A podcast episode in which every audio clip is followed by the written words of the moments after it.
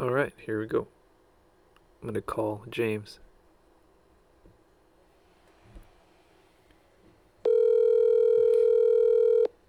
You'll have to give, give me one second.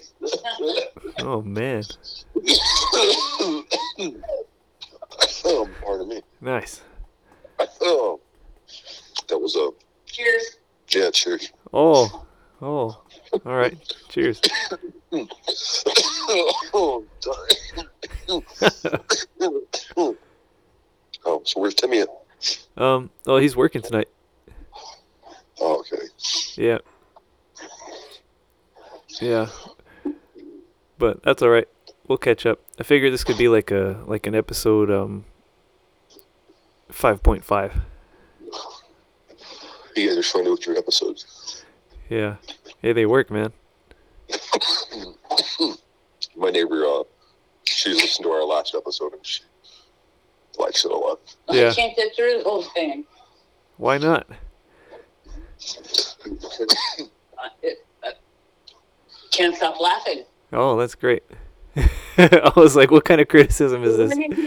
no. I smoke a lot of pot. Um, yeah. That's good. I wish I was on your guys' level, but I can't have to do a drug test randomly. So I'm not sure when that's going to hit me. That's okay. Damn workplace accidents. Mm-hmm. Yeah. Damn. But if there was no danger, things would be no fun, man. I think if they were to uh, tax it uh, in a better sense, that it would be more uh, accepted. Especially if uh, all the Karens uh, saw their uh, kids. That's funny, Stacy, crack it up. Just think if uh, every school got a pirate ship out in the playground, you know, courtesy of uh, weed tax revenue. You know, measure M1A, you know, and uh, What the fuck is being said right? What are you? What? all the propositions for the schools. Oh. If they were to tax the measure, Yeah, yeah. Put a, a measure or tax on the, the weed, actually mandate it. And if there was actually something given back to the community where all these rich uh, suburban wives could see where the money was going to, they would vote. Gotcha. They'd vote almost any measure in just to get a quote unquote better education for their kids, which never never comes out that way. But Yeah. they sure would charge you for it.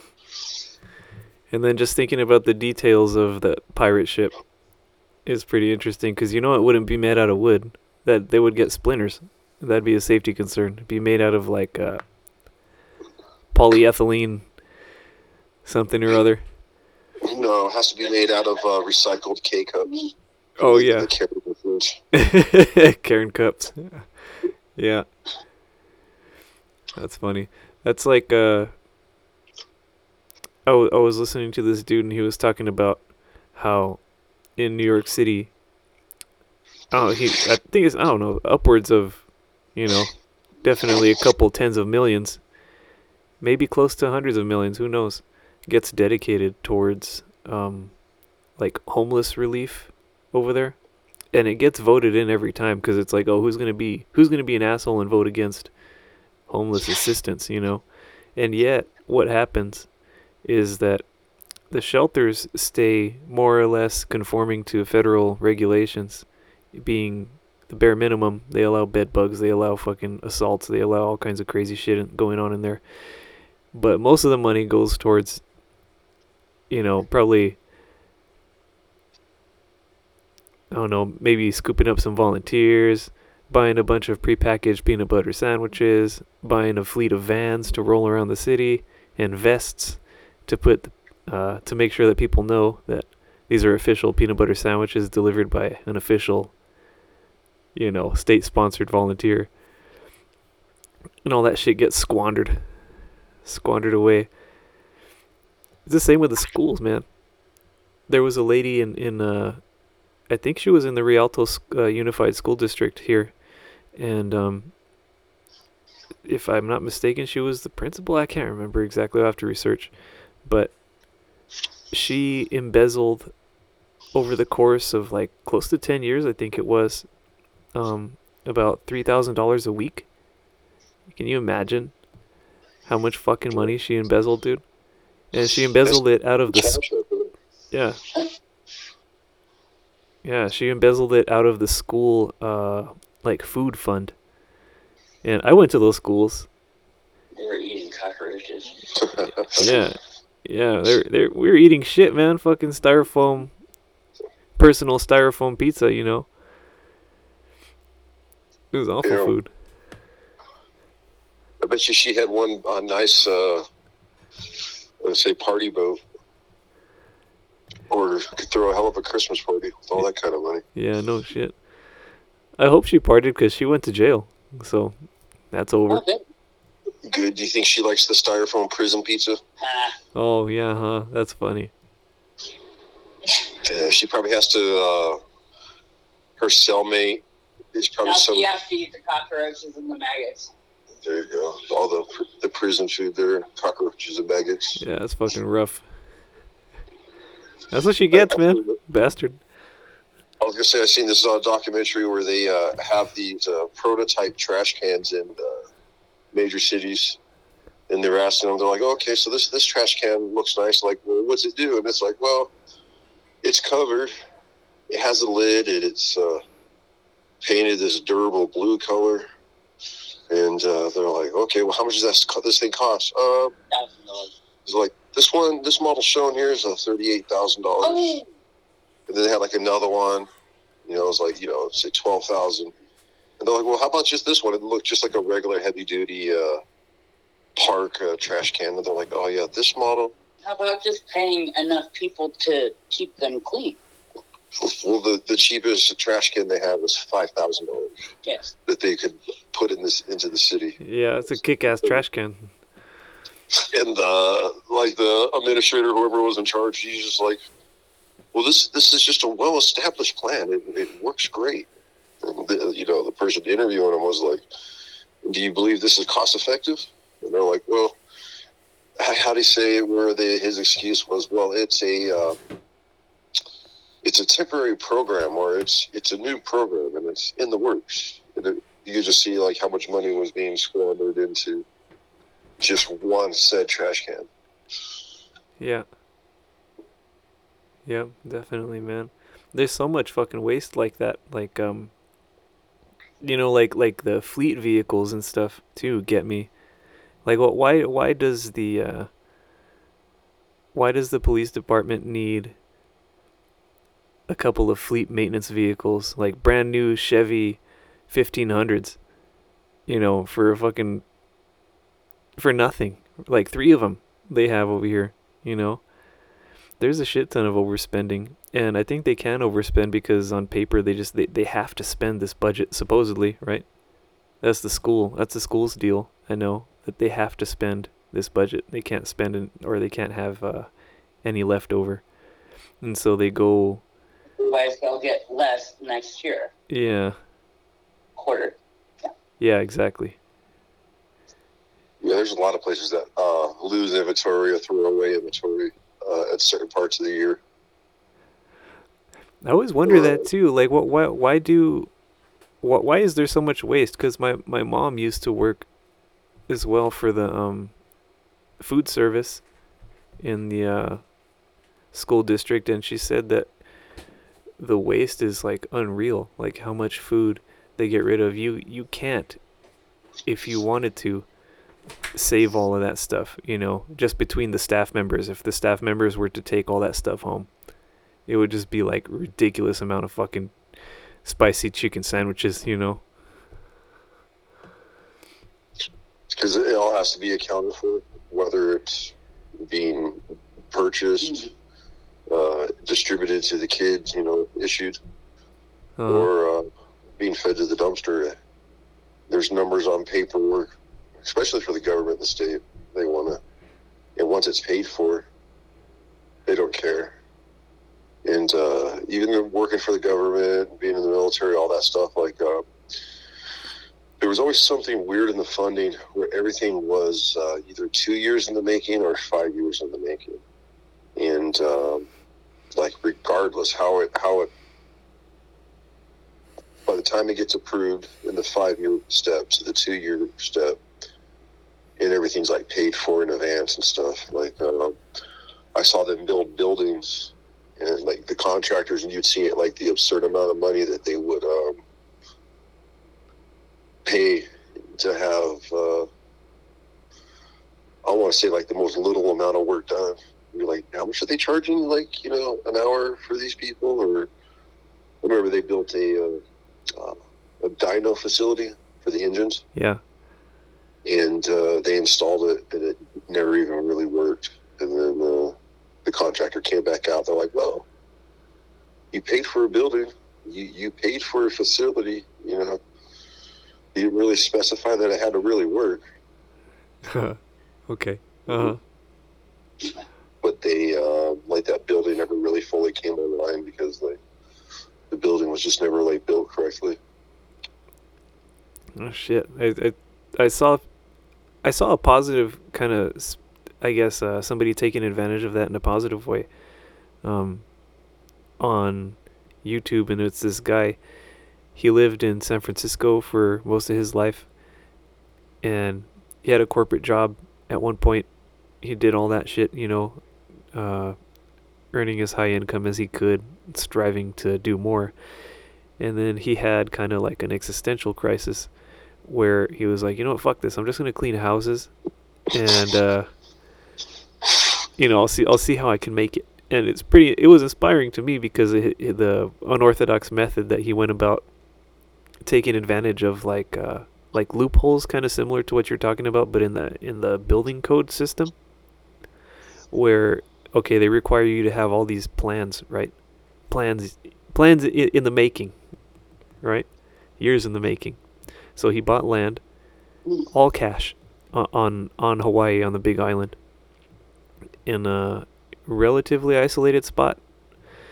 It's really nice, and um, it was a, a like kind of a dead end street. What do you call a cul-de-sac, where they built the the cul-de-sac out and they plumbed all the utilities, the electricity, the water, but nobody ever bought anything. No one ever came.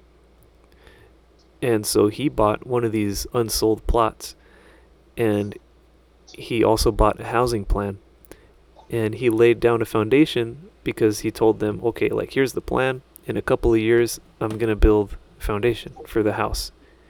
But first, I'm going to build the foundation for the garage. And so he built the foundation for the garage. And then he started building the garage.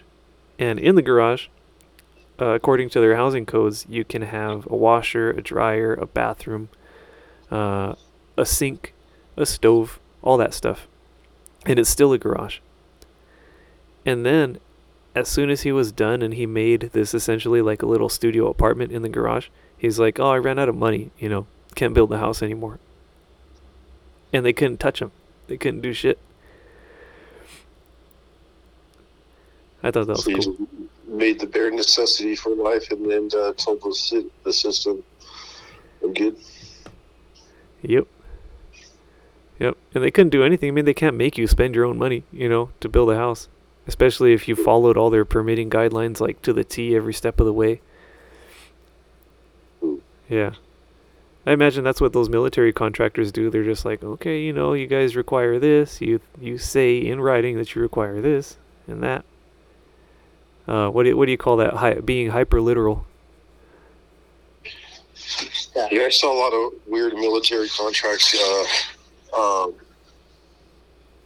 go astray or go in favor. Uh, one time they uh, they came out and inspected our overhead crane. It was a it's a hundred and fifty thousand pounds uh, capacity gantry crane. Wow.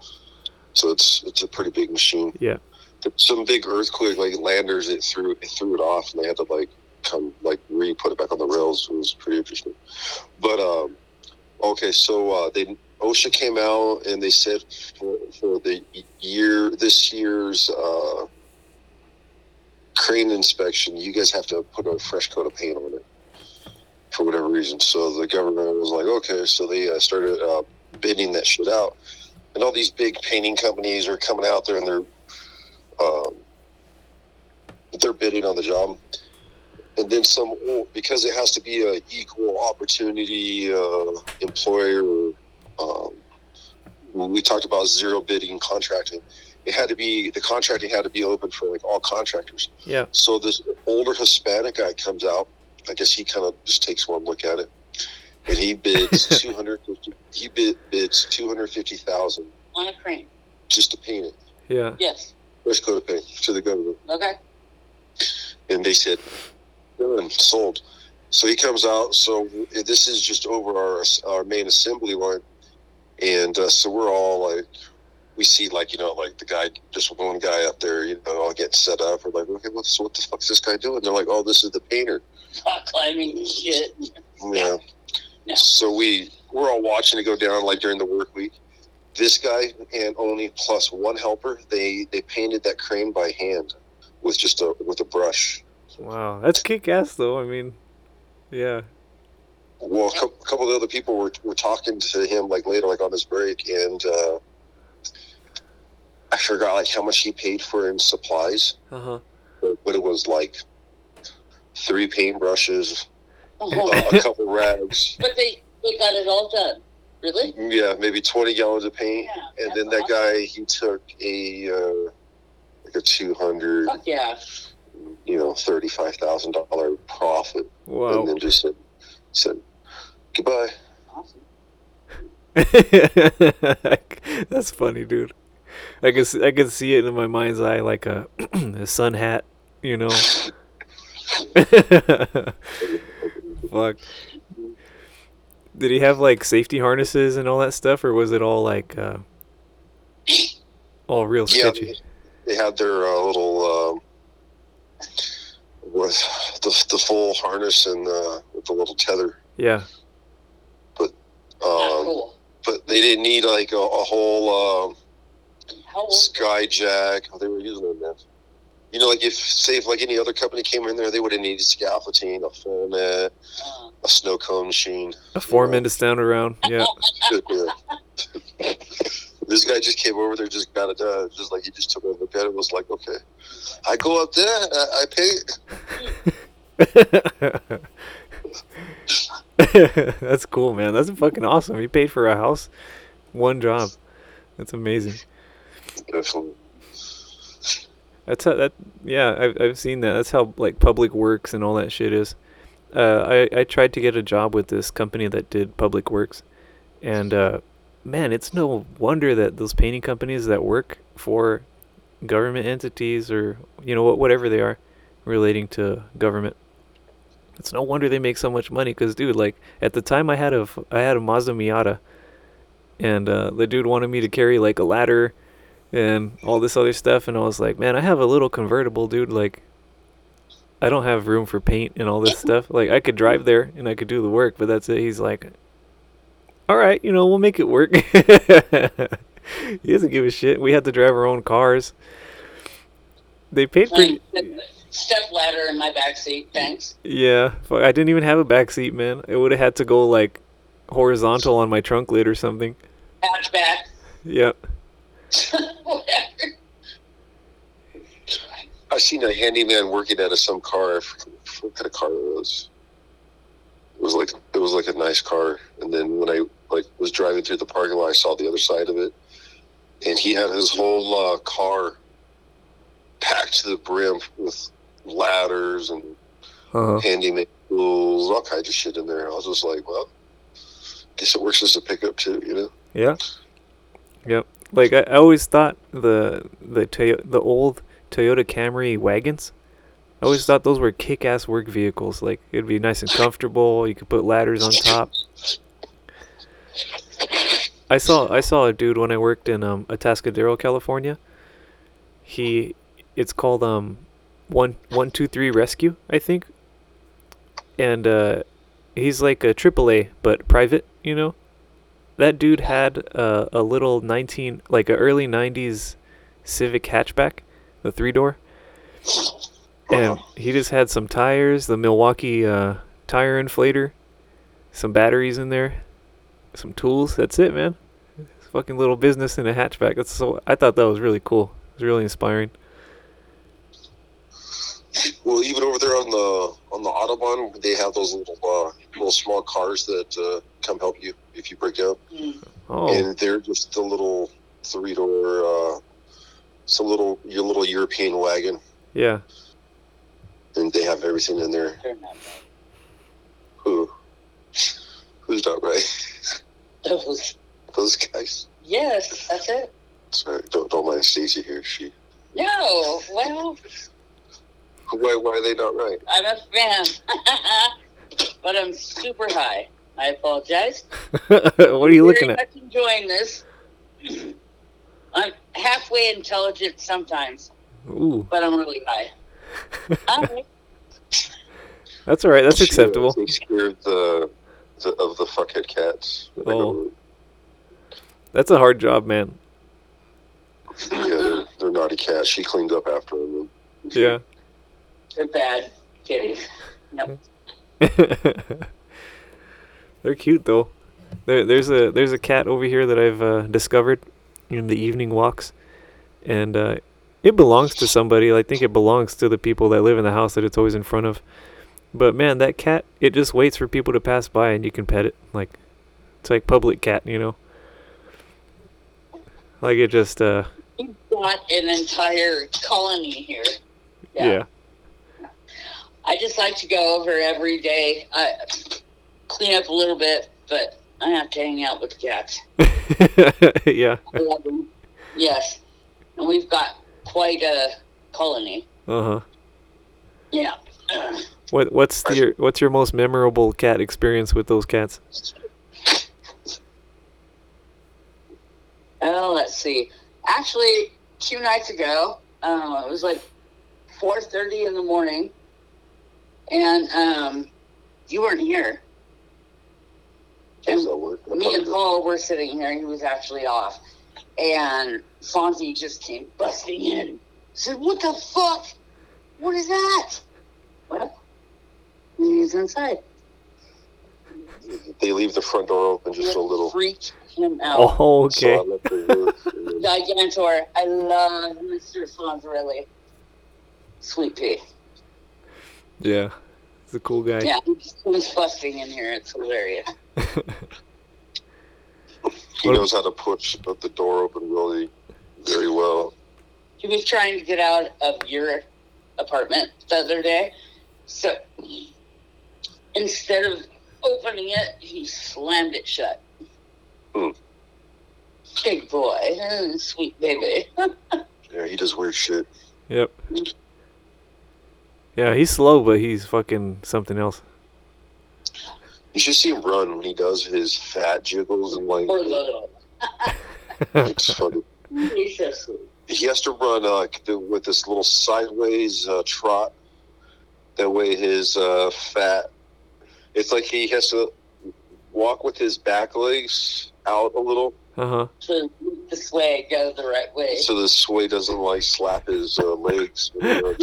When he, runs. He's not even that fat though. when he runs, his this shit just jiggles everywhere. It's just, Get the old man belly. it'd be like watching a, a lipo patient try to jog. Oh yeah, that's what I was thinking. I was like, it's probably just loose skin, I imagine. Exactly. Yeah, that's hilarious. Hey, I, I saw something that made me laugh. So I don't really uh don't really follow the war at all, the Ukrainian stuff. Um cuz it's it's just war, you know. But this thing made me laugh where Russia extended an offer to uh to any any state that wanted to secede from the United States and just be a part of Russia.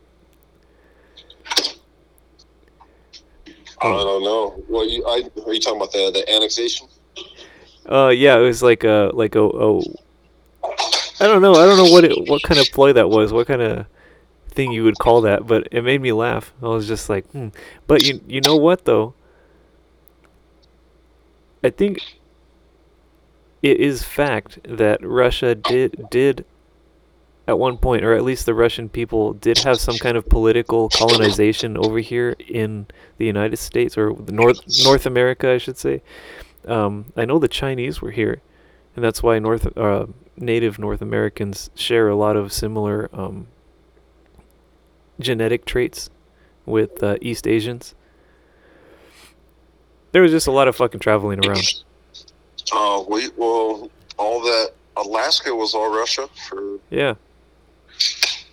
and um, I seen something where I don't know if they were doing a census up there here a few years ago. That there's uh, like there's more Chinese and Russians in Alaska than there are, uh, let's say, white people. Or, I'm Really? sure there's plenty of Eskimos, but like if you look at the bloodline of uh, a lot of the Eskimo people and stuff like that, that there's more, uh, there's all kinds of Chinese and Russian in all those bloodline in those far off cities Yeah. where they still, or villages that still speak Russian. Yeah. Yeah. Oh, open city. not Eskimos, Inuits, What's that? Inuit. indigenous Yeah. people. Yeah, I know, but Not most, Eskimos. I know, but most of the indigenous people up there have more Russian bloodline than they do American. I'm talking about Alaska. I know. That was all former Russian territory. Yeah. Oh. Hawaii supposedly too. Hawaii was was um, colonized by many different uh, foreign, I guess. Well, who knows? I, I don't know, man. It, it it's so weird because the world has changed. I think um, so fast. Not not not as fast as like a human lifetime. So it's kind of hard for us to conceive of really how fast in terms of um, like genetic time or geologic time. I, I guess geologic time.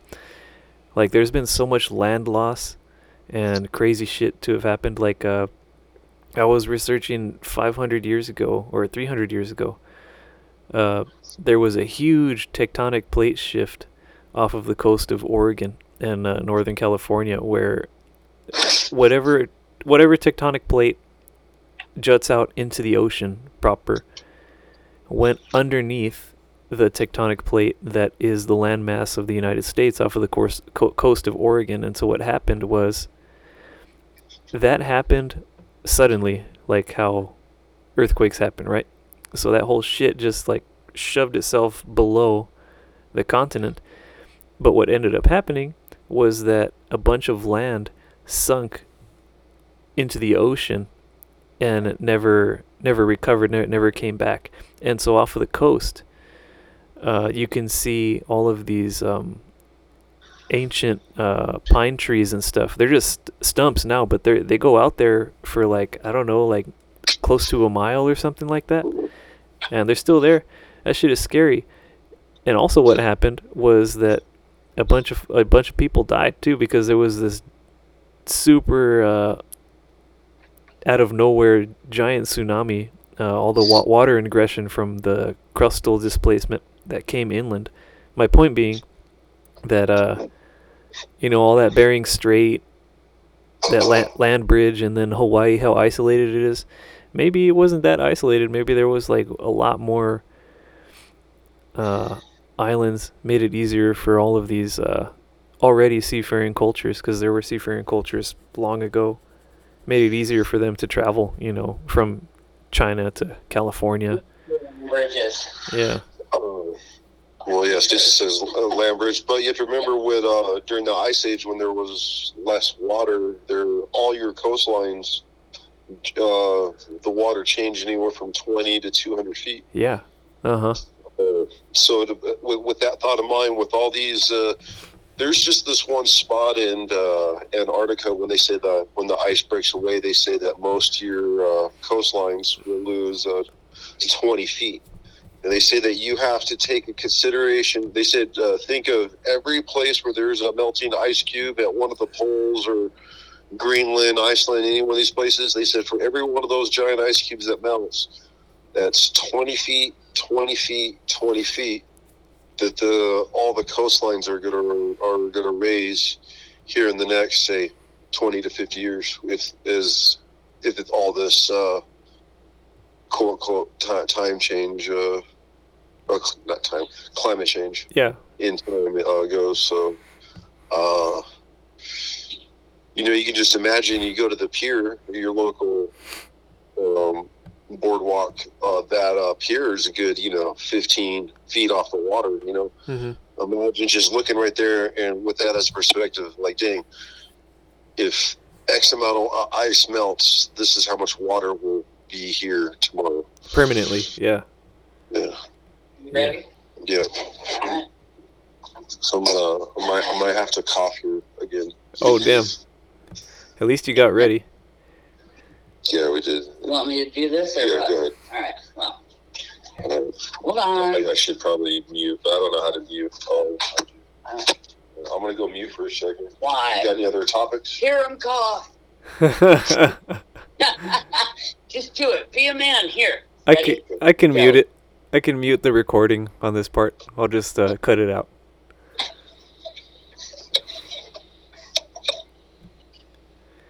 But yeah, I do have a couple other topics. Let me let me look up some shit because I was kind of excited, you know. Well, Excuse me.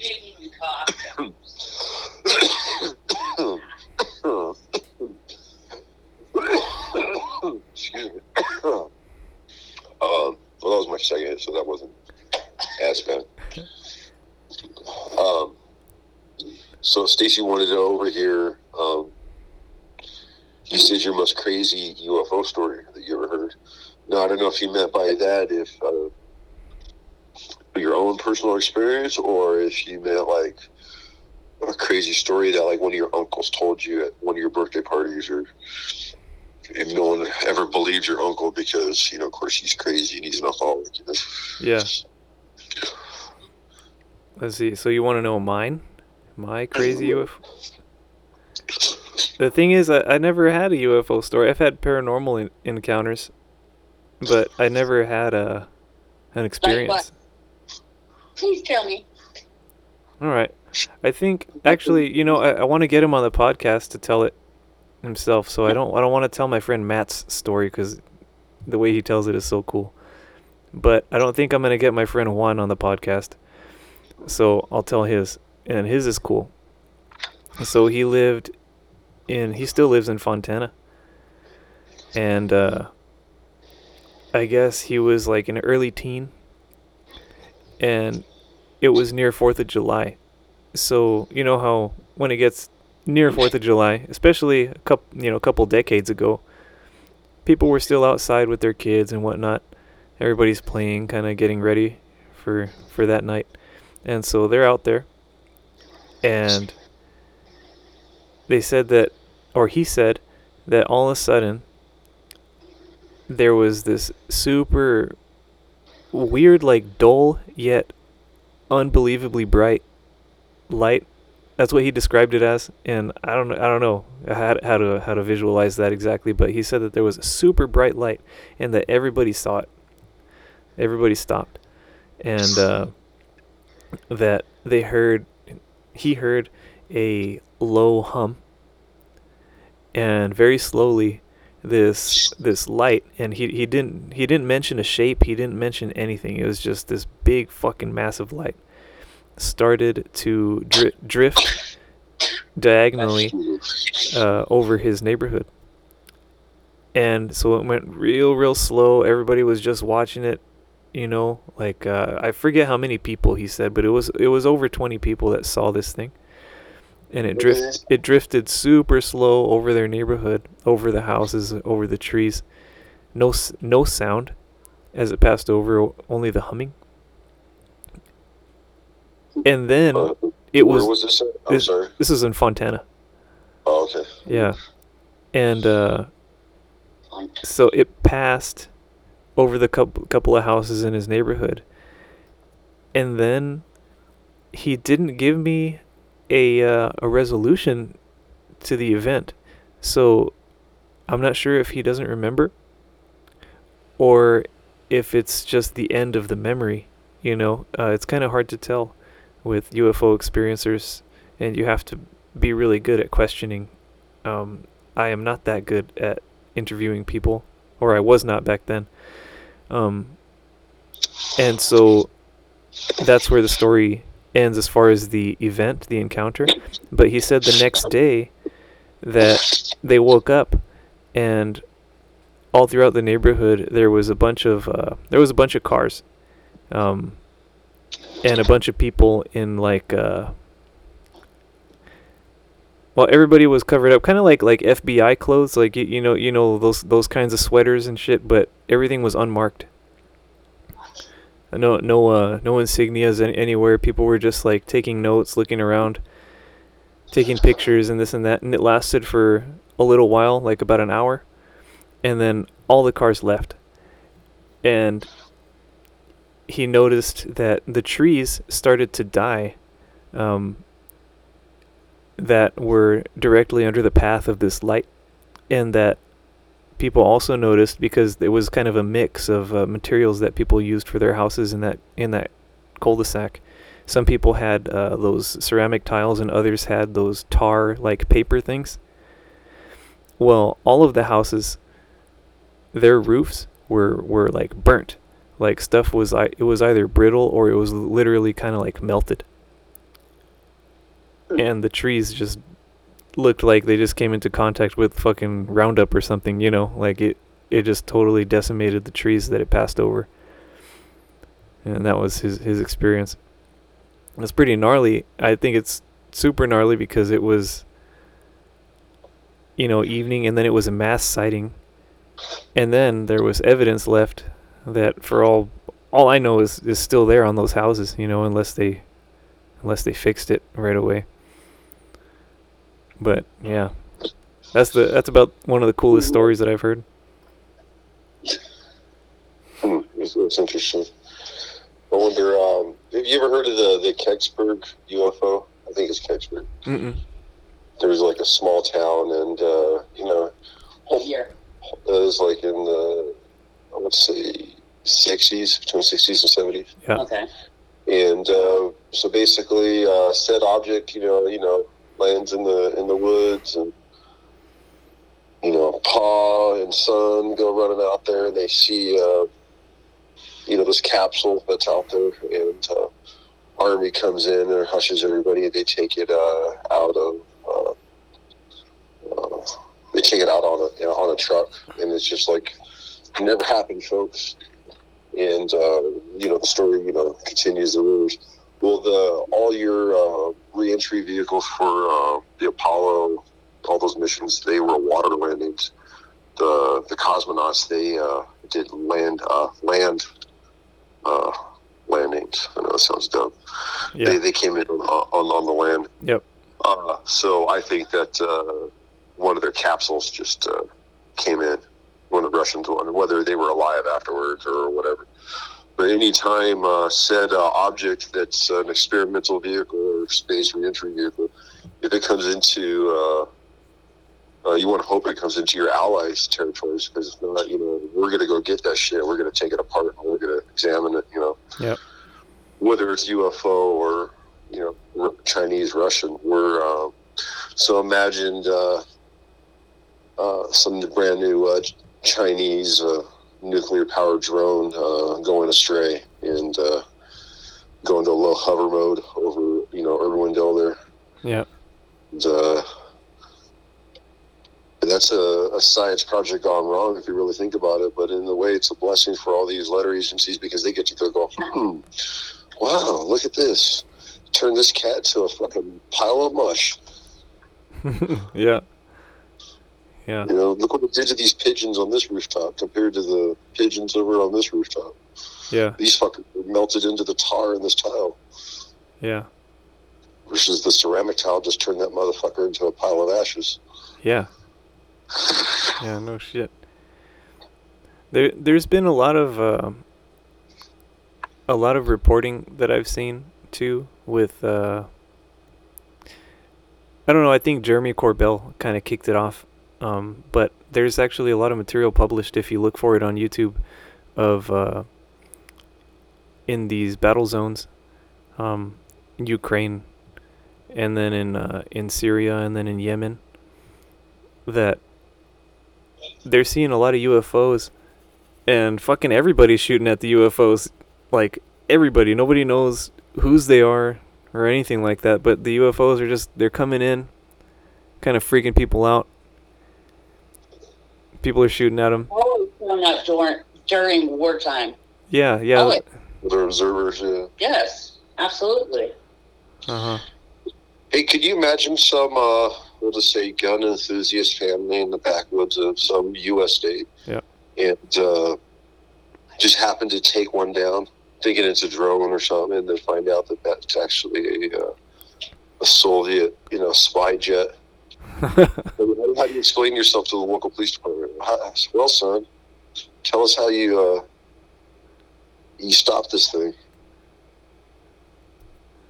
And well, I was doing my daily shooting and I, I killed it. That's it. Fuck, man. It's happened before. You know, people have intercepted all kinds of shit. Angry farmers. Yeah. Pretty Yeah. much. I the don't, beginning.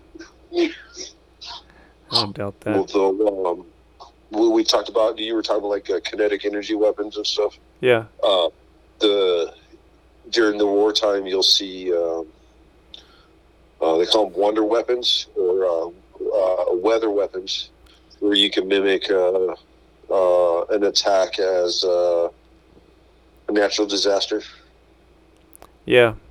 hmm and um, well, even uh, as Stacy was saying, uh, observers, uh, like wartime observers, there's. Uh, they said there was observers on the moon when we landed up there. Yeah. I, you know, I, I looked for a this this audio file that was on YouTube and I can't find it. If anybody listening can find it, send us a link.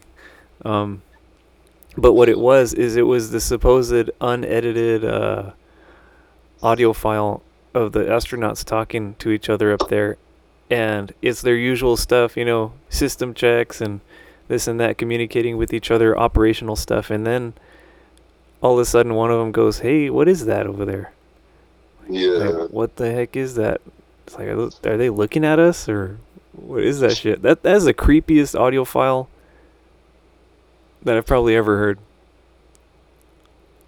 I'm not sure if it's real. If it's real, uh, I knew it. If it's not real, I want to believe anyway. well, uh, it's a hard one. They said there was well, the have you seen the, the little light orbs at the How could anybody not believe? I don't. I don't get it. what's Sweet Road? There, they said there was a little uh, orbs of light at the when they were doing the nuclear uh, testing. Yeah. Uh, so back to the whole uh, wonder weapons. There, as Stacy was saying, that with the observers uh, in the war, we're at the brink of uh, nuclear uh, nuclear war. I'm not not saying uh, like uh, the MAD abbreviation, the mutually uh, assured Destruction, yeah. destruction, or whatever it is. Yeah. But there's definitely going to be a uh, oops or oh damn it, this weapon system came online. How about that? Yep. Sorry, Los Angeles. Yep. I think we'll be okay, but there's going to be some fucked up people over there. Oh, shit's gonna get fucked up. And with Sam, we were talking about the radiation uh, or just the, the contamination of the bread basket there. Imagine how if you, Ukraine gets uh, nuked and all that radiation gets into where they're supposed to be growing all this food. Our whole environment, though, can just. It's gonna take one branch falling and breaking. Yeah. It's all- We're all fucked. It's going to be a little bigger than uh, Chernobyl this time, though. Yeah, yeah, yeah. no shit. And then the the scary thing too is like there there's all these um interconnected systems, uh, I guess control and management systems of these uh, nuclear reactors. I'm sure that there's fail safes, but like there's nuclear reactors fucking everywhere, every single place, and like we don't think about them like the. uh, our- ones we don't know about, I'm sure. yeah, and then if they hack those or shut down the management systems, then you got another Fukushima or a, like James said, another Chernobyl. That's that's scary too, man. And yeah, as far as the food, the food uh, supply chain, that's fucked up. That's why we should all be trying to grow something. You know what the, the the weird part about it, the whole uh, nuclear, not just nuclear war, but uh, nuclear contamination. Yeah. Um, have you? Did you ever get to see the documentary? I think it was called. Uh, I don't know if it. Oh man, the Wolves of, of Chernobyl. Oh yeah, yeah, I did about about uh, how the biosphere kind of came back stronger. Yeah. Yeah, I think it's weird how uh, uh, flora and fauna wise, nuclear. Uh, well, a lot of that stuff has a nuclear uh, half life where the stuff breaks down. Mhm. But at the same time, like the the Japanese reactor, that was cesium, so that's why they were dumping all that shit into the ocean because they knew it would uh, dissipate faster. It would break down. Yeah. Uh, so yeah, I understand that the different types of uh, fauna. So back to the wolves and the flora and the fauna. But if you put a human out in that shit, they're just like, oh, I'm gonna die. Fuck a wolf. Then you just like, all right, I'm gonna eat this uh, uh, ir- nuclear rated uh, rabbit and just keep on trucking on and live life. But It- humans, they're uh, they're so sensitive that like, no, no radiation. Well, it's our fear, right? It's like it, it's it's mental fear, and we honestly we, we live a long time, long, and uh, wolves in their old age.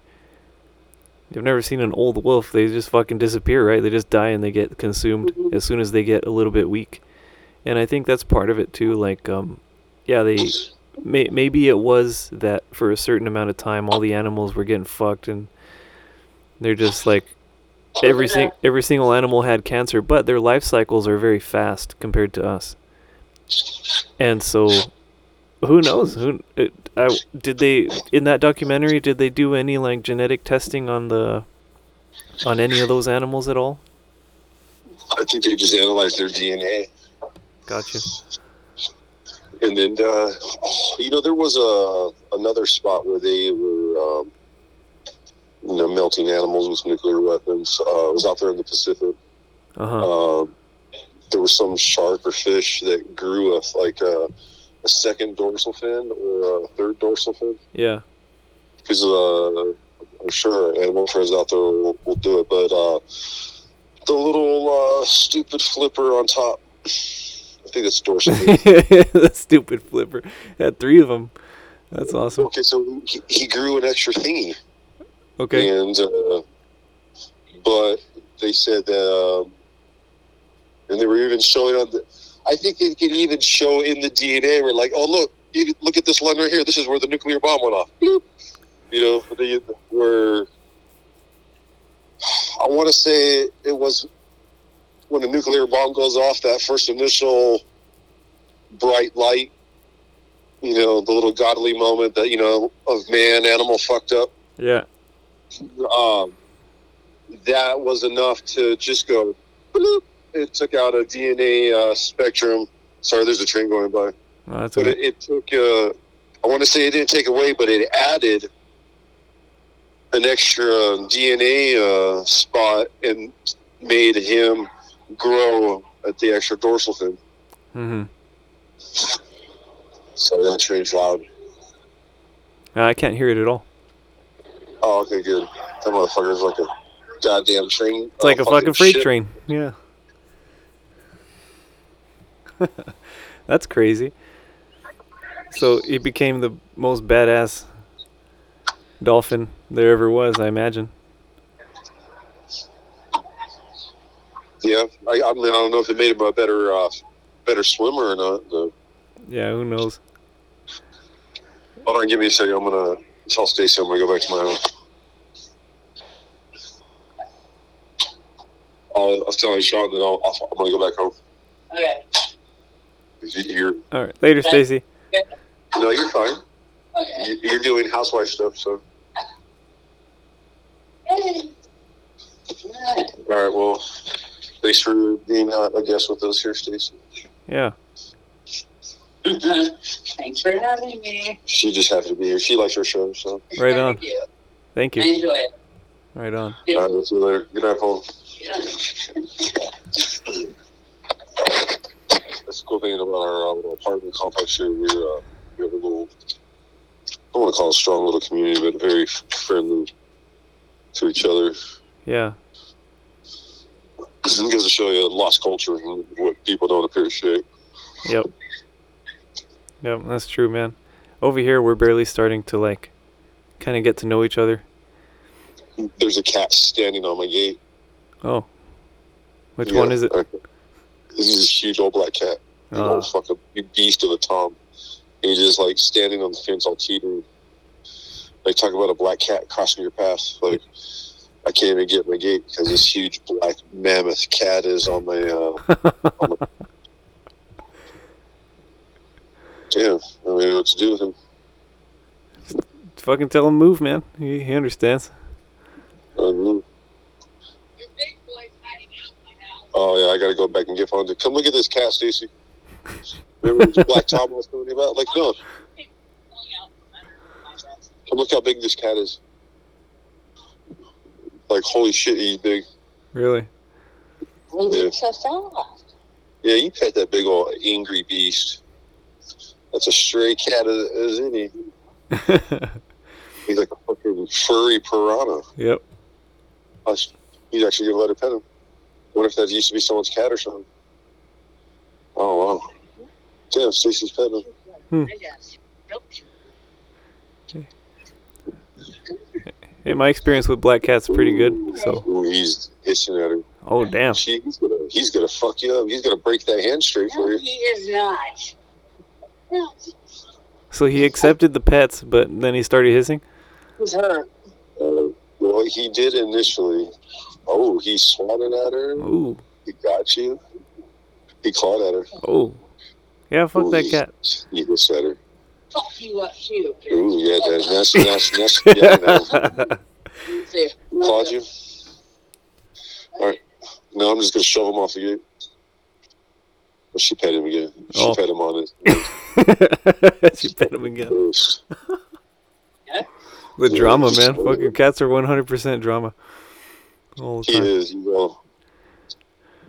But this, you checking out this Fonzie? I, there's got to be a cat over there that he's pissed off about. Alright. You guys have a good night. Right. Later. Thanks for letting me get- You know, you want another beer or no? You want to take a beer with you? You want to take a beer with you?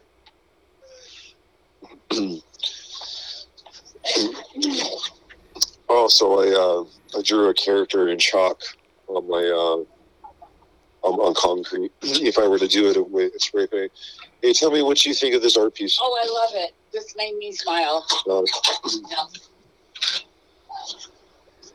Is that your uh, your cat? yeah, Orange I, cat? I when we me and Tim were uh, smashing up my old couch with the axe. Uh huh. Um, It's very entertaining. Entertaining. yeah, the cat, the cat, so I fucked her up. Oh. Also, when I was smashing up the couch, uh, a piece of canvas came out of it, like to, to do artwork on, Oh. and I Oh, I love it. drew on the my. Ca- uh, I did a first canvas, a rough rough draft. hmm We'll see you later, Stacy. it's weird drawing on canvas. Yeah. Yeah, canvas is kind of tough to draw on all the little divots and stuff. Yeah, Uh, was cool. yeah. You gotta I haven't, I haven't done anything with the canvas in a while. I used to paint a lot on on canvas when I uh, I sold uh, portraits. I wouldn't even call them portraits. That was like just bullshit. They were fun though. It's art. Yep. That was dope. That that was an interesting time in my life, man. Uh, all I I think I just worked part time, and I had just enough money to, like, pay my car payment and then rent this uh, art studio. Oh, I hear a cat. Um, Yeah, she's trying to get up on the phone. yeah. That's, I'm sorry, I didn't mean to interrupt your story. No, it's all good. It's all good. It's How much not. you sell your uh, your art for? It was like 150 bucks each one.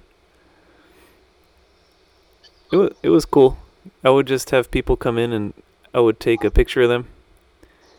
And then uh I would do some computer shit with it. Kind of like threshold. You know, like get get rid of the fu- super fine details and essen- essentially do not not a tracing, but just do a a very simplified, cartoonish version of of the person's face. And a lot of all you have to do is capture the eyes and the mouth and the shape of the mouth, and that's that's about it. And uh, yeah, man, a lot of that shit was was pretty cool. I never thought that anybody would pay me for art ever in my life. I just want to do a piece of art where somebody to just, I'm not saying where someone could appreciate or make someone happy, but it'd be cool just to. Uh, that's why I wanted to put a piece of art at, at the coffee shop, Yeah, just so I could look over. Because you know what? Um, what- what's funny about my cat is, is I'm always drawing like on the back of an envelope, a napkin. Yeah. The the little square that they give you from the movie ticket, you know, in the back of it. So I'll find my uh, toms uh, randomly. hmm And uh, when I do find them, uh, I'll start fucking laughing my ass off, and it's like funny. And I'm like, well, if it's funny to me, it's got to be like cool or funny to other people, you know? yeah, totally. I used to draw So- this uh, a duck too. I'll send I'll send you my duck. Hey, may, maybe if you have a cool uh, a cool version of your your art, that's the that's the cover art for this episode. Oh, what, my cat or your duck? No, your cat. Uh, yeah, we can do that. Uh, my cat's uh, he's uh, uh, I don't know how you say. Is he's always uh, wanting uh, tacos, like you know, like like how Garfield wants uh, lasagna. Yeah. always uh, he's always dreaming in his bubble captions or whatever he's thinking about. He's always uh, thinking about food or tacos or whatnot. Yeah, makes sense. So, uh, like I said, uh, sometimes I'll, I'll draw a cat and I'll put a caption in there, like uh, he'll be asking a question, and the, the question uh, is, I'm actually asking the girls if they want to go to Taco Cart. Oh, okay, got you. So uh, he's saying like he's hungry, so I'll, I'll tell the girls to come in the room. It'll be like Friday night. it'd be like eight thirty at night, and uh, I'll just show it to them. They'll be like, "What taco cart?" They're like, "Right now?" They're like, "Let's go." They So understand. like- yeah. And then the little card will get put away somewhere, and then you know, a week later, six months later, a year later, I'll come across that little cartoon with the caption on it. Yeah. And I'll be like, what the fuck? I'm like, oh yeah, I remember this guy. That's cool. That's dope, man. So, uh, my my, as I was telling Ryan that uh, my canvas is gonna just have my cat drinking uh, a boba, and uh, like I said, the place is called Rainbow Tea House. Yeah. You should do your duck just uh, drinking a, a thing a boba, Oh yeah, totally. and then you could put it next to uh, my art right there. Down. That that was that tea house that we we went to, right? Yeah, that's the place. Oh, okay. I forgot. Yeah, I, I took you there. Yeah. Yeah, that's cool. You took me there. I think you paid that day. Yep. Yeah, that's dope, man. I like their uh, green tea. I had a, a coffee there, and uh, I had heard before uh, if you want a really strong cold uh, cold coffee, what do they call it? Is it Filipino coffee? Uh, I think that's what it's called. That shit was so fucking strong and sweet. I could, uh, I drank maybe a little more than half of it, and uh, I couldn't finish it. It was like the strongest coffee drink I've ever had in my life. yeah. But that shit was pretty good, though. I can't fucking handle coffee, dude. Like I, I drink coffee. I've drank coffee for the past like four days. I shouldn't be drinking coffee, man. That shit stresses me out. Oh, you're caffeine sensitive. Yeah, I'm caffeine sensitive. I'm a fucking unicorn in that way. Yeah, well, we all we all have our immunities, I guess. Yeah, I have my weakness. You know, I was thinking the other day. Uh, uh, you know, it's funny, like uh, the, the the guilty conscience that you could have. Uh, I went to go get my morning monsters, and there was a Red Bull guy in there stocking the uh, the Red Bull, Uh-huh. you know, fridge. And he looked over, saw me get my monsters. He kind of gave me a little snubbish look, like, "Oh, you don't drink a Red Bull. You're one of those monster drinkers, you know." okay. and uh, I was waiting for him to say something. I was going to tell him, like, you know, I was like, had like some excuse, you know, you know, ah, you know, why I don't drink Red Bull. And I was actually just going to be honest with him. Red Bull makes me jittery as fuck. Like, it tweaks me up. Hmm. Versus uh, Monster just gives me drive. It's a different type of energy. It's, it's weird, like, compared to, like, makes you wonder what they, they put in that shit. Well, I mean, they they say what it is. The fucking tor, was it Guarana and taurine and um, I forget what what other things. I I don't exactly know what that stuff is though. I've never uh, researched into it. All I know is that it it's like a super uh, stimulant. You know. But I'm not sure if it's just like, is it a muscle stimulant? Is it a fucking uh, just it affects your brain? I have no idea. You know, I've always been waiting for a uh, like a Red Bull Blue label with like some Viagra or something in it. They don't make that? Dude, I feel like they should have already made that by now. That'd be awesome. Holy Or shit. even a suicide formula. You know, how how come there isn't uh, you know an ethical version of here?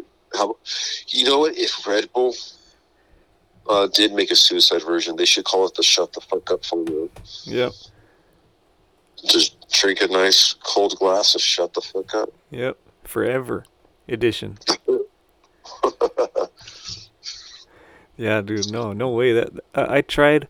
I tried drinking a Red Bull when when that first came out. I remember when Red Bull first like broke over here. Um. That was insane, dude. I, I felt like I was uh like I had heart palpitations. But then again, back then I, I never drank coffee or anything like that, and I was uh really really regularly uh running long distance. So my I don't know, maybe it was like my circulatory system was just like fucking clean as a whistle or who knows what was happening, but dude, that thing fucked me up for like probably a whole day. I think it was the whole day that I felt just like nervous, you know.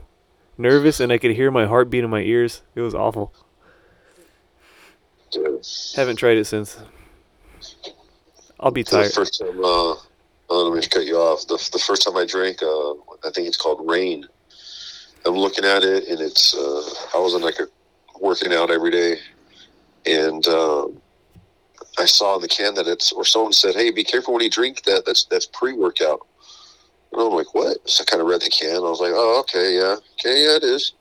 But the the job I was doing for the government was very uh, strenuous Yeah. like almost like in an athletic uh, like uh, status of like exerting yourself every day in, in your job. Yeah. Um, so I'm just like fucking workout on my ass, you know. So I started up drinking it, and then Uh-huh. there'd be times I'd be like swinging a sledgehammer or using big old pry bars or hydraulic jacks to like move stuff or pry shit apart. Mhm. It's the short story. I fucking take a big old swig of that that Reign, and like I felt like, uh, I don't know. I felt like the tip of my nose, like like all fuzzy, Yeah. and then like my fingertips. I, I think it's the nitrogenated uh, water or whatever it's in there. But I looked down at my arm, and I don't have like hairy arms at all. Like compared to like you know some people, you know, big old, you know, they look like you know like they have fur coats and shit. Yeah. But I looked down at my arm and I could see this weird fuzz all over my arms. And I kind of look at it closer, and what it was was it was all the white hairs in my arms, all the way to my on my fingers, everywhere in the back of my hands, were a place that you never knew you had uh, little blonde hairs, right? Yeah. And that shit stood straight up like I was like full of static electricity. Whoa. Yeah, it fucking blew my mind. And it, it only did it one time. The second, I remember the second day, I was like, okay. Remember drinking it, and I, I was like looking at my arm to see if it was going to do it again, and it just had the slightest effect of it. And after that, never did it. But that first time, it made every hair in my body fucking stand straight up. It was that was that's some powerful shit. Yeah, that could have just been my body reacting to it, but at the same time, that that stimulant that was in there was Yeah. so strong. Yeah. So imagine the, these people at the, these food ingredient companies, you know. Imagine adding a little of uh, the Reign uh, fruit punch to the elementary school kids. I was about uh, to say. athlet- athletic teams. Give it to the kids. Yeah. Well, they might get used to it real fast. Like all it always weirds me out to see these kids like especially here in Redlands, I mean the parents are rich enough to buy their kids fucking Starbucks and shit, you know. Some of the some of the middle schoolers walking around with uh big old frappuccino whatever, swirly sugar caffeine shit. And they're just like normal. Like, man, I don't know. You get used to shit like that really fast. I, I, I think that it would be chaos for like one day, anarchy for one day, and then uh, then that's it. Then it, Because shit that they could put in your food without you knowing it and control you versus, you know, or um, like how we were talking with Ryan, you know, Ryan chooses to, uh, oh, you know, hear this cat's fight. Yep. Uh, what we choose to put in our body, you know, he chooses to put Diet Coke. What if they had an extra strength Diet Coke version? Would you still drink it? These just happen to be the side effects, but you could choose to have these side effects. oh yeah, I was just talking about Diet Coke too, Diet Pepsi Yeah. and all that shit. It's uh, how it's like worse for you than like you might as well have just drank the Coke and like dealt with simple sugars than uh, aspartame and phenyl- phenylalanine and all this weirdo shit that stays in your bones and glows in the dark and shit. That's crazy. Hey, did you ever see that? Um, uh, it was an anti-nicotine commercial where they uh, they have a lab rat and they have uh, two uh, water bottles for the the rat to drink out of. One's water and one's uh, nicotine uh, infused uh, water. Yeah. And uh, they don't necessarily move the water bottle away from the cage at all, but there's a, a little opening where the rat can uh, poke his head through and take a drink of water Yeah. and they don't change the size of the one with the the one with the water in it, right? But the one with uh, the nicotine infu- infused water, they uh, I want to say they change each week. They change the diameter to a smaller circumference uh, Okay. hole. So they show like you know week one, and it shows the rat uh, rat you know drinking the nicotine water, and it shows week two, and the hole gets gradually smaller, and then it, it shows like week seven, and uh, it's just a little hole, and this fucking rat's all contorted with his fucking head all like twisted like out of the fucking uh, hole, just to, you know drip. It's fiending. It goes to show you that. Well, the thing is, is the his regular clean water source is right right there next to it. But he chooses that one. Uh, it's the same size uh, circumference hole, so he can go drink water right now unrestricted. But the rat chooses to control and rest- contort himself to get that uh, yummy, more fresh water. Yeah. Yeah, it's so crazy, and then like how how it can happen like that with anything too, like uh, any fucking thing. I mean, yeah, nic- nicotine is really powerful and addictive, you know. But I I imagine that if they were to do the same thing with like sugar water, I think I think the rat probably would have the same uh the same thing going on, you know, attacking the sugar water instead because it makes it feel better or whatever. Well, check this out. You said with the right sugar water, right? Uh huh. you know, uh, you ever you ever see the video where it says, "Why does Coca Cola taste better at McDonald's?" No. Uh, because uh, normal, uh, like when we go to just the gas station or say a different fast food company, when the the soda syrup comes out of a uh, a box. Look at that new like when you go to Jack in the Box, they got that machine where you can add like you know you can do like 200 different flavor combinations because they have all the syrup inside the machine. Mm-hmm. Well, they have like 50 or, or more different little small box syrups inside the that machine to do it.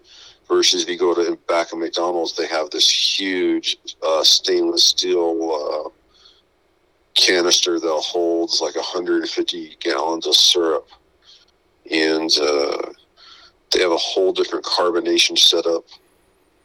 And it, by fact, I mean, like literally, they're like McDonald's has the best tasting Coca Cola that you can get. Well, you have to remember all these foods are flavor enhancers with one another. Yeah. So when you drink their special sugar water, it makes their French fries taste that much better. It makes their cheeseburgers taste better versus you getting a a can of soda out of the fridge Yeah. or out of out of the, the freezer section over there in the store. The they engineered their soda to taste different and more uh, appealing Mhm. at, at, at those. There's one other, one or two other places that use the same method, but they have the most pure sugar water at McDonald's. Really? Yeah, Wow. I believe that shit, man. I believe it. I mean, certain certain it, it, they have it down to a science, right? Like certain acidity levels of certain wines will make uh you know, this cheese taste amazing or whatever.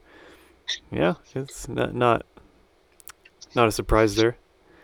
I think MSG was a flavor enhancer that just kind of just didn't. Well, who knows? People allergic to special salt flavoring. Supposedly MSG um while it came out on the scene as like yeah, like a flavor enhancer for I I forget what. I, I don't know what MSG enhances if it's just like general spice enhancer or what. But um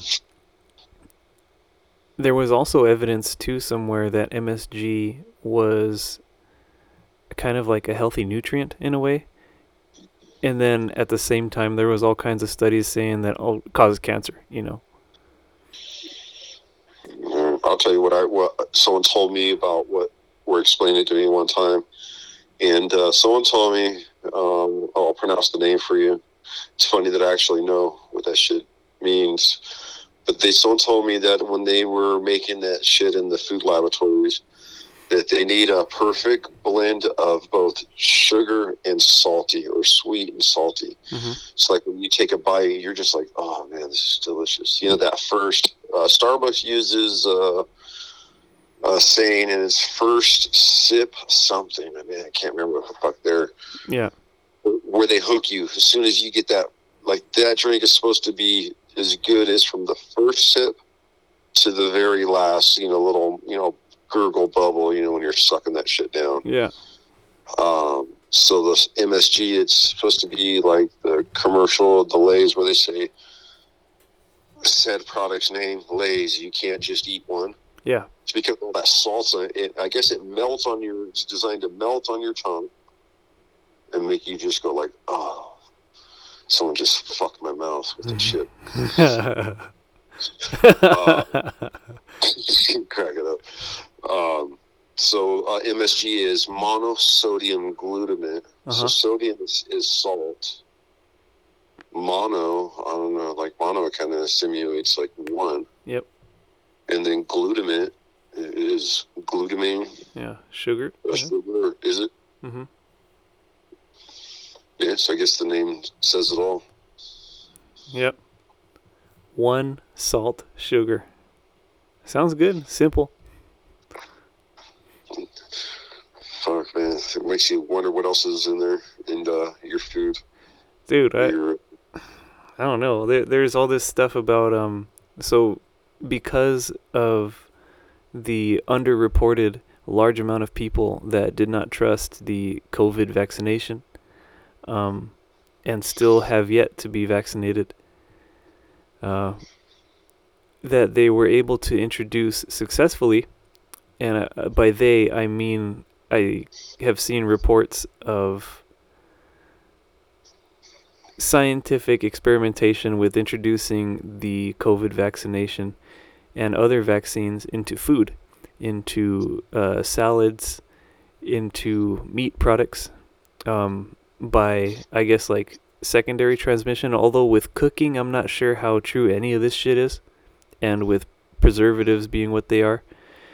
Um, but yeah, like that, there was all kinds of stuff uh, for a long time trying to introduce vaccines into the general food supply without us knowing it because there were there's always going to be pushback and especially with this last round of bullshit um, that they were trying to do that uh, here. I'm not sure if it if it's true or not, if it ever got implemented anywhere. What what's the the point of uh, lacing their food or just to make them sick or Maybe I I think just looking at uh, how many people are dying, um, like uh, it it's kind of an under underreported thing. At least in the of course main mainstream television news is not going to tell you anything. You know, it's not going to tell you anything uh, that's going to make you panic in ways that they don't want you to panic. By they, I mean the government. I think. Um, but there was there's all kinds of doctors and independent researchers on YouTube and other channels that show that there's like an excessive amount of deaths right now. Like uh, people from the life insurance industry are like, "Holy shit, we're like hemorrhaging money because so many damn people are dying, and it's like an unusual amount that doesn't really coincide with the past uh, half decade of trends."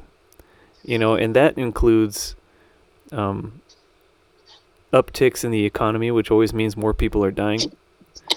Uh, with slowdowns in the economy, which means people that people live longer and whatnot. With economic prosperity, just in general across the board, there's this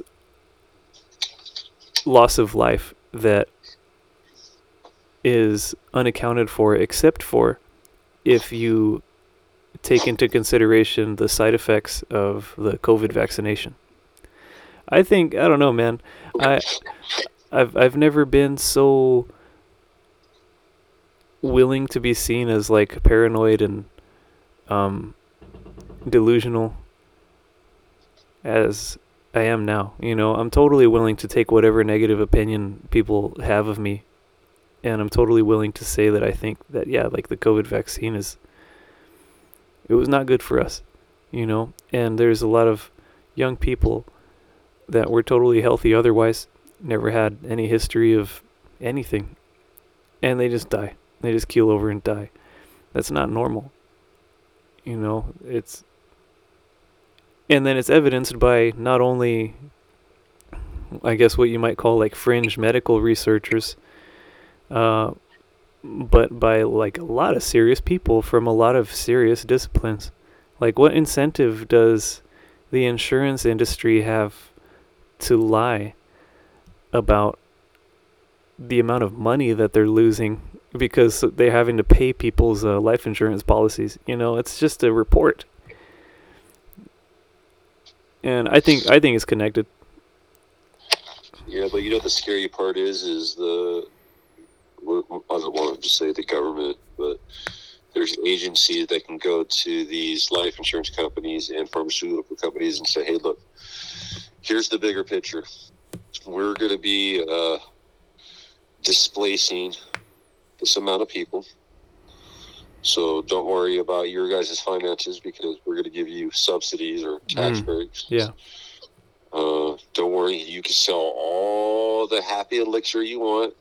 You'll have sole business rights and you know copyrights. Just what we need you do need to do is uh, you just need to make sure that this vaccine is either effective, not effective, or reactive when we deem necessary. So these are the numbers you're going to report. This is how much money you're going to make this year and this year. hmm I think the whole uh, COVID thing is just, uh, well, either this is just the beginning or, it, like I said, it was. Uh, I initially thought that the cover up of uh, uh, uh, COVID was uh, was more to do with the economy than it was actually uh, uh, a sickness. I think it was more of uh, a control to. All right, if we, I mean, imagine uh, the government, you know, having come to a decision saying, "Hey, look, either we could have mass uh, panic and breadlines in the in the streets and everyone being broke and everyone lose their homes, or we could just identify this uh, recession or depression as a health crisis and just basically make money up here and put everybody on, on government subsidies and benefits and uh, cash aid. And then when we can restore the economy, we'll just send everybody back to work. And that's kind of just seems like it went. Everyone's sick. Everyone's sick. You know, Echo uh, variant, Delta variant, and then everybody go back to work. It's all done. Yeah. And the thing was though, it was like I got sick, you know, like I got COVID. So it's like I, I, I know that there was a sickness, whether it was released on purpose or by accident, I don't I don't know, and I really don't care. Um but I think it's one of those two things. I think it was definitely a manufactured thing. Oh, dude, uh, on a tangent, by the way, r- relating to this, I saw that uh, I think it was like like Boston, some school in Boston. I'm not sure if it was MIT, but they created a COVID virus that was like eight times or five times, something times, more deadly than the deadliest COVID uh, virus that has been found. Like it had like an 80% mortality rate, dude, on on the on these uh, mice, uh, the mice that they call the humanized mice, which by humanized mice, I'm not sure exactly what they've done to their immune system or to their overall uh, physiology or biology or whatever. Um, but yeah, like this shit was like super deadly, uh, and I was just like sc- scratching my head, like, man, why the fuck would you do that? Why would you do that at all? But at least they let the report out, so I know. you know, oh, some of the medical testing is some weird shit. it is, man. It is. Anyways, I went on a tangent. Sorry. No, you're fine. Yeah. Um, I, I think just the whole, well, even if you think back to the very first reports of uh, COVID, it was uh, when when we were trying to put the blame or cast the blame on it, and like first initially it was like, oh, hey everybody, uh, there's a sickness. It's originated from China, and China's like, don't you put our fucking name out there? And then it was. Uh, uh, COVID, and they're like, well, you can't call it COVID. Oh, okay, and then it was COVID 19, and then it was the Wuhan virus, and then it's all, you can't put our name on it. And Yeah. it's like, oh, okay, then now it's. I thought it was funny, and then uh, how fast it went from uh, it was they publicized that it, it came from that lab, and how the workers took it home, and then a couple weeks later was, oh, it's just, just China, just China. It, it, it didn't come from a lab. Yeah. Yeah, don't worry about it. You're a crazy person if you think it came from a lab. Uh, well, I, I think the funding, Yeah. the U.S. Uh, it wasn't defense money, but the money to uh, from the biolabs Uh huh. where they were contracting out uh, the work. The, for the medical research, uh, I forgot who the, the CDC was uh, paying the, that lab to alter and modify those uh, variants of uh, the cold. That's because that's what COVID is, right? Yeah. The common cold, Mhm. corona. Um, that's the funny thing is, is like we pay for all this research to make diseases stronger. Yeah. Make diseases stronger. And then uh in, inflate the net worth of our, our Congress people. Yeah, true that. Those some rich bastards, man. They are they- fucking rich, dude. On average, they are rich. Like uh, that that the fucking woke princess that uh, AOC. Um. So I guess when she was just like you know humdrum person trying to be a politician, her because I believe it's public record. I mean, how else would I know about it? Her net worth was about fifteen thousand dollars in her savings account, and I think it was reported that now she's worth 1.5 million dollars. And she is a champion of social justice and all this shit. It's like get out of here dude. Like everybody's dirty. Especially people like that that play that pander to uh, people that think that they're actually sticking up for them you know? The the the leftist uh, propaganda is even more dastardly because it's covert than that neocon shit, I think. Because the neocons are like, yeah, we're rich bastards, you know, here. We're going to do some stuff. I, I wonder uh, on how much uh, the blackmail budget is for some of these country, not not countries, but these companies and uh, agencies. Blackmail budget. Yeah, no shit. That's crazy. You know, uh, uh, imagine the, the CEO having to go to his son that uh, has just some job title to the company, or he does absolutely no job, and you, you got to sit down, son. Um, we got the we, we got the invoice for the all, all your monthly raping. Yep. Um, can do you think you could stop using the the, the, the gold card, son? Uh, you're you're putting a, a hurt on the company, son. He's like, all right. All right. I'll pay off the gold card. yeah, no shit. What uh, Hillary's uh, yearly operation uh, cost to run her uh, kill squad is? Oh, dude. Who fucking knows? Unlimited, man. Unlimited. I mean, I think at a certain point in uh, involvement into that machine that it really is unlimited. To to me as a person that has never had any wealth of any significance in my whole life, it's like once you get past 10 million bucks, yeah, sure, there's all kinds of stupid ass shit you could spend, you know, 2 million bucks at a time uh, doing, but it's like like beyond that, I think that's the point to where they have money that makes so much money via all these investment schemes and mechanisms that it is kind of unlimited, you know. It just comes from nowhere. It's never ending circle of money. And Yeah. if you think of the pirate uh, ideology, where uh, you take somebody's gold after you get rid of them, I Yeah. mean, uh, um, I hate to use uh, Epstein as a, as an example, but Use them. imagine the his uh, what they call it your your coffers. hmm Um,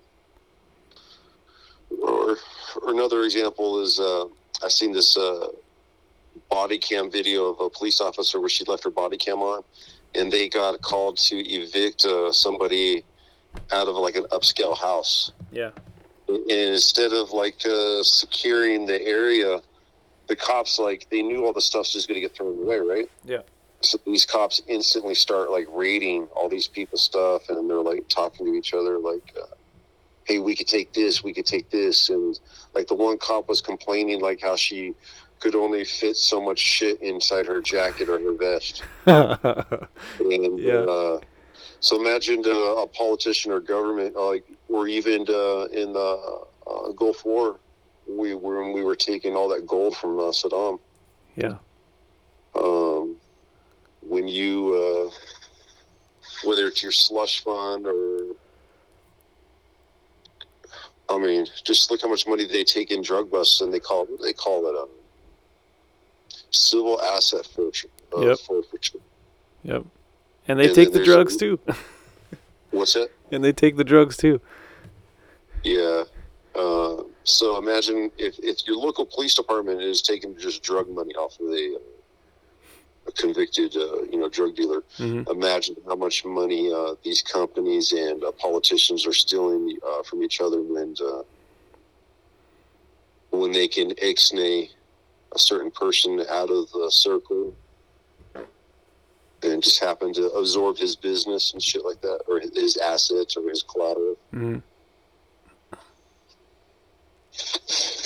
Yeah. Like right here in uh, Russia when the remember they were seizing all those yachts. Yeah. That that was pretty wild. Yeah, yeah, that was interesting. I, I, I never followed up with uh, what happened to those those things. I mean, those dudes are so rich, they probably just like, oh damn, you know, insurance claim, some shit like that. Yeah. Yeah, maybe it didn't matter at how much money those, how much uh, frivolous money those some of those people have. Yeah, yeah, it's gnarly. That's what I'm saying, man. I think it's worthless at a certain point, you know, like uh, in terms of what it what it really means. Because you don't work for it beyond beyond that whatever whatever threshold that is.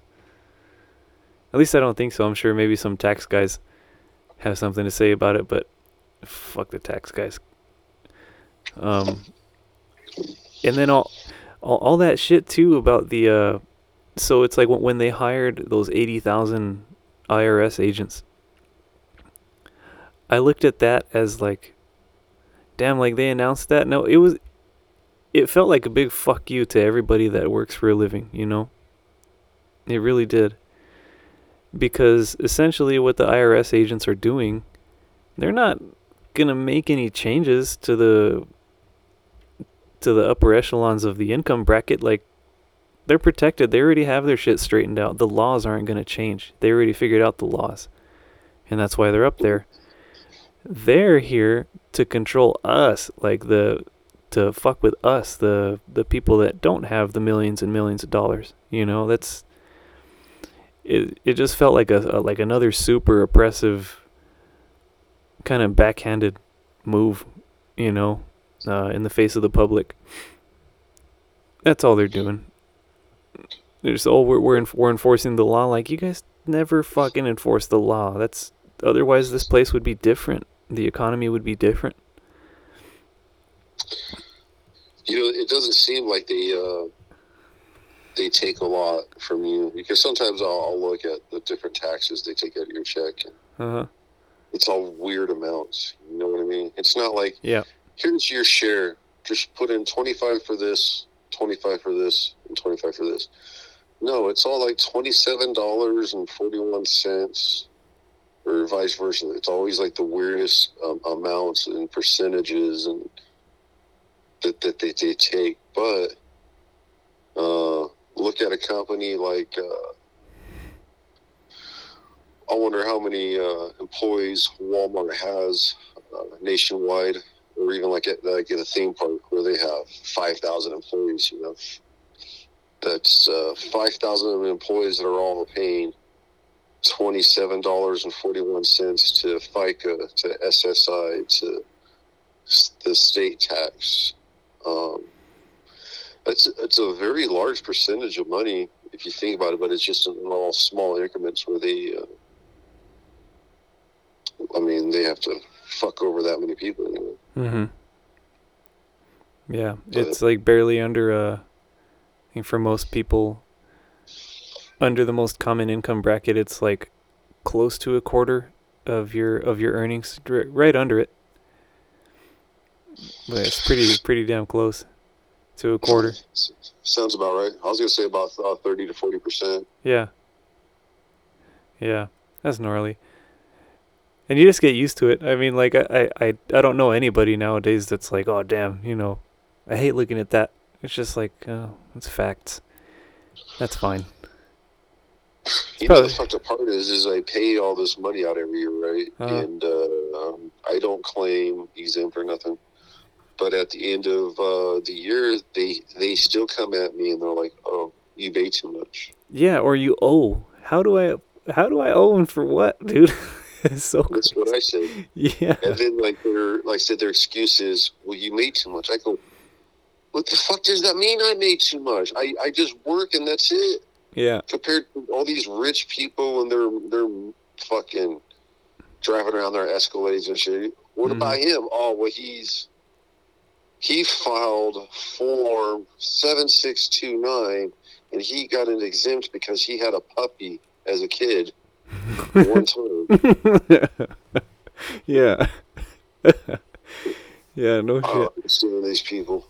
Yeah. Um, I've seen this one guy uh, getting pissed off. He was getting sued by somebody, so he started digging into his information, and uh, he's looking at where his residency was, and it's in Nevada, but he does business out of New Jersey. hmm But because he gets his mail to Nevada, he's able to file all his tax documents and get uh, the state tax exemption. hmm And uh, they're like, the guy's saying, he goes, you can see he's bluntly uh, committing fraud. Like, why isn't the government, you know, like stepping in? Why isn't the IRS doing their work? And they're like, well, you said he gets his mail there, right? And they're like, yeah. And then they're like, oh, well, it's good enough for us. He must live there. Yeah. You get, oh, so you, you got your a magazine there? Oh, that, that definitely uh, verifies your residency. Yeah. I live here magazine. but the fucked up part was the guy didn't own the house. He had no lease agreement. He had uh, no proof that he even, even has been to the property. hmm Tax exemption, no problem. You want that here? Thank you. Yeah. Yeah, man. It's like that. It's just going back to those IRS agents. You know, they they're they're not enforcing shit like that. They're really not. I highly doubt that. It takes a lot to get somebody looked at. Like, uh, look at Trump. He's like people in New York, for the most part, hate him because they know that he's just a fucking criminal. You know, in terms of his business dealings, in terms of the way that he gets his money, and that his family has gotten his money before him. and yet, like they they face no consequences, you know, at all. There's no social responsibility at all. As in ter- in terms of his uh, unequal money getting, his uh, unlawful money getting. And he's not the only one by far. There's so many of them. I was gonna say, well, yeah, there's there's always uh, some new scandal, uh, but uh, you know what? Uh, what got me was um Martha Stewart, how she got busted and she screwed all kinds of working people out of their money. So Yeah. think of how many uh, housewives' husbands uh, lost money on her dealings, but yet all those housewives still idolize Martha and buy all her products and uh, so on and so forth. Yeah. Well, she's untouchable, man. She's a celebrity, you know, a celebrity who has lawyers. Yeah, that's crazy, man. Like I, I was re- I was reading also about this uh, coach that got fired. I think from the Panthers was it? I can't remember. NFL coach. Dude, that dude makes like I think, if I'm not mistaken, it was like five hundred thousand dollars a year. That's fucking crazy for being fired. You know? Oh, he's fired and they they still have to pay him that kind of money. Yeah, some some kind of crazy shit like that. Yep, but he's he's set for life, man. It's fucking absurd. I can get fired from that job, no problem. That's what I'm saying. You can fucking fire me fucking on my first day. Yep. I'd be fine. It's fucking. I seen some. Uh, it was a meme, and it showed uh, a couple of players uh, just sitting on the bench, just doing nothing. And they said it's the only profession where you can get paid five hundred dollars a minute for sitting down doing nothing. That's true. Well, they have the potential to do something. That counts. Give kids uh, false uh, idolization. Yep. Take off your sweaty basketball shoes and give them to the kid, and so the kid could sell them on eBay. I saw that. I, th- I thought that was interesting. It was this video of, uh, I think, wh- whatever NBA team has uh, all purple uniforms. This guy took off his uh, his basketball shoes and gave them to some kid on the sideline. And I was like, oh well, that's nice for the kid. But then I thought about it some more in my uh I don't know what you call that. I don't know if it's like a nihilistic streak that I have or uh what what the word is there.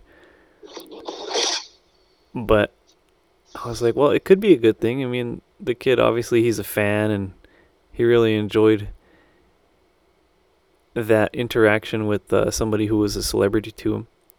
But at the same time, it that whole image and that whole thing was kind of tainted by this uh, larger context, you know, to where something like that would work on somebody's mind and kind of symbolizes something bigger in a negative sense about like our sense of uh, grandiosity of people who are in the limelight you know? I don't know man it's it's weird. I don't i don't like the fact that there is celebrity but i totally understand why because we like larger than life images of people and we're willing to forgive them for all manner of shit. Like trump like i'm sorry to keep to keep bringing him up. He's just like the the foremost example that i i have um imagine if this was like a couple hundred years ago and i'm going to say this on the podcast because it's true like in medieval Europe, if some shit was going wrong, sometimes the people would rise up and they would take everybody out of the biggest mansion that they could find and they would kill them. You know? That's not good. I think people, for the most part, are not wanting to be violent like that anymore.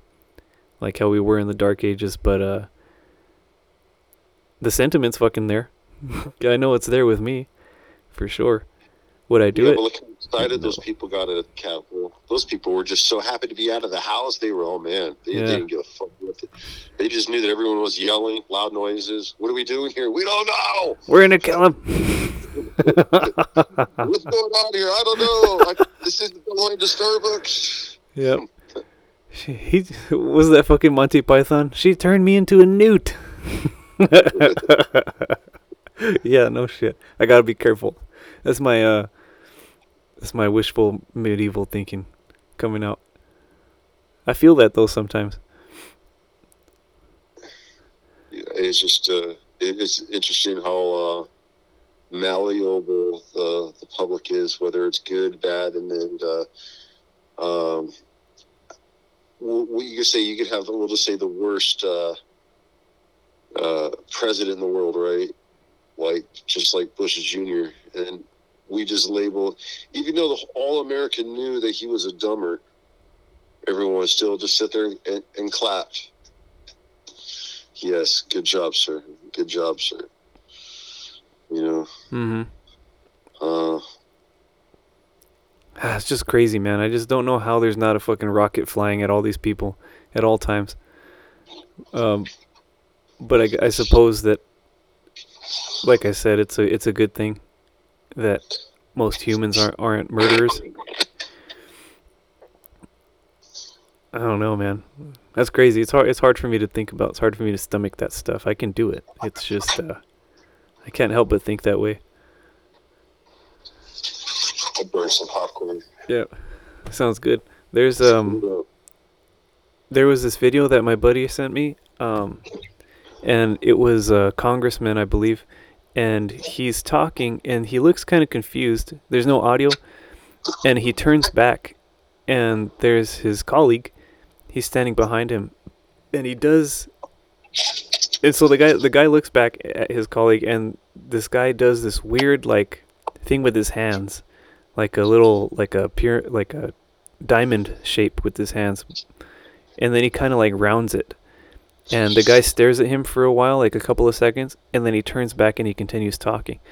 And my friend sent it to me and he's like yeah it's some conspiracy shit you know freemason stuff. And then he mentioned too that his uh that his dad was a freemason and that all the judges are freemasons too so it's like if you were to get caught up with something his dad comes to the courthouse starts throwing the Freemason gang symbols, and the judge sees.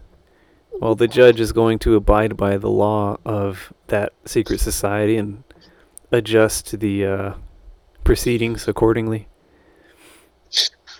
Can you imagine being at some crazy murder case with like video evidence, forensic evidence, live on TV, you know, and then just the the judges and the attorneys Just get in there. The whole court proceeding lasts 15 seconds, murderer back on the street. Yep. Yep. And then society would just be like, oh, well, it was a Wednesday when he committed the crime. So Yeah. Tennessee law states that at sunset on a Wednesday, you know, Must some purge laws that would come out for the rich. yeah, must have been fine. we'll look back in 20 years and release him when he's useless. Well, look at that kid. Remember that kid that uh, took his dad's pickup truck at the family party? There's like seven or ten people on the truck. And that shit flipped over. And the kid's plea deal was uh, I'm a rich little white boy and I've never been spanked. And I didn't know any better. He'd never been punished, is what his, his plea was, or some shit like that. Like plea for insanity or plea for Oh, okay. Well, you remember how we were talking about the uh, is it sexual racism? yeah, And once the so somebody sued and sued and sued, and it went to the Supreme Court. Yep. So now the Supreme Court, there's case law for sexual racism. This kid, with his plea, was able to implement some new case law. So we'll just say if his last name was Rodriguez, so now you can say, I plead the case law Rodriguez versus you know the state of Texas, and his plea is, or his case law would be, I've lived a privileged life and I've never been punished, so therefore I don't know better from basic, wrong from right. And we'll just say it's like the Rodriguez uh, uh, syndrome or scenario, where you have all these rich, uppity Karen's kids who commit crimes against poor people, and then they just say, "Oh well, I'm I'm rich and I don't know better." yeah, But it's actual law, case law, now, wow. to, for whatever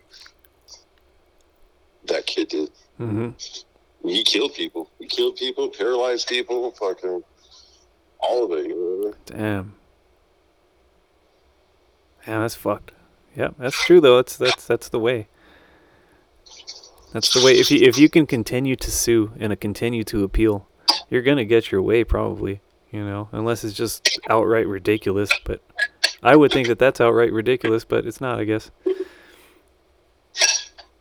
I saw a thing. If it was like a breakdown of how much uh, a Supreme Court uh, case would cost you if me or you tried taking something towards the Supreme Court. Like it's there's no way like a normal person could afford it. hmm Yeah. Yeah, not really, man. You could barely afford to defend yourself against an employer, man. You know. That's crazy.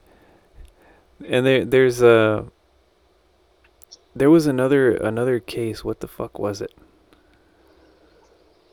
Oh yeah. I saw I saw this case too and it's not not related. It's just a, a case that I saw and I was just like, "Oh man." Like it, it's gnarly this uh this group of boys it, it was five boys I think, maybe six. They were um throwing rocks off of a freeway overpass. Oh yeah. You seen that shit? They they Yeah. killed that guy, or one of them killed that guy, and then uh, they, the majority of the boys except for one, got off on lighter sentence, sentences because they kind of turned their backs on their older friend, slightly older friend, that threw the killing rock down there. I was like, damn, that's kind that's kind of dirty. I mean, yes, they they get lighter punishments on a technicality, but like, should they have gotten lighter punishments based on that? I don't know. Any any one of them had the potential to commit that. You know, you know how how they charge people with conspiracy to do this, you know, or that. I, I would I would think that that would apply to a case of that nature. Do you think their uh, charges all would have uh, gone higher if it was like if there was two white people in the car that died? versus just the one. Just Just the one. guy. Who knows, man? I don't know. you I ever seen the, uh, the movie Mississippi Burning? I think it's Mississippi Burning, where they uh, the little black girl gets raped, and uh, I want to say she survives, but see, the two uh, rednecks rape her, and uh, like the whole court system, just because the the girl who got raped was was black, it was just like, well, you know, there's only so much we can do. And it ends up going to trial and everything, and, uh, and they're going to let these guys go, right? So the I think it's Matthew McConaughey. He's the lawyer or the uh, the actor and the lawyer, and uh, he's describing the, the brutality of the murder, the crime, and the the rape. And he goes now, now he's like at the end of it, he goes, now jury, I just want you to imagine that black girl being a white girl. And it, then it changes the whole perspective of, of, of the crime. Yeah. It's weird how if you say, well, there was an Asian kid in, in that car too, and the jury's just like, oh, okay. What if you say there was a blue-eyed, redhead, pale-skinned white girl in that back seat that got a scratch on her cheek? It's instantly uh, death penalty, death penalty, death penalty. yeah. I could I could see that if there was a second person, especially like a a young Caucasian human, or not Caucasian. Caucasian. She's not from the Caucasus regions of the of the Middle East. A young white girl. Yeah, man. That's. That's totally totally true. Um, there's uh, I mean that that that was the whole shit, dude. That was the whole shit about all this. Uh, unfortunately, the the BLM stuff, you know. The, did, did did those did those people get put away? Did they get like charges? The BLM people with all the money that they embezzled from people? Are you talking about the cops?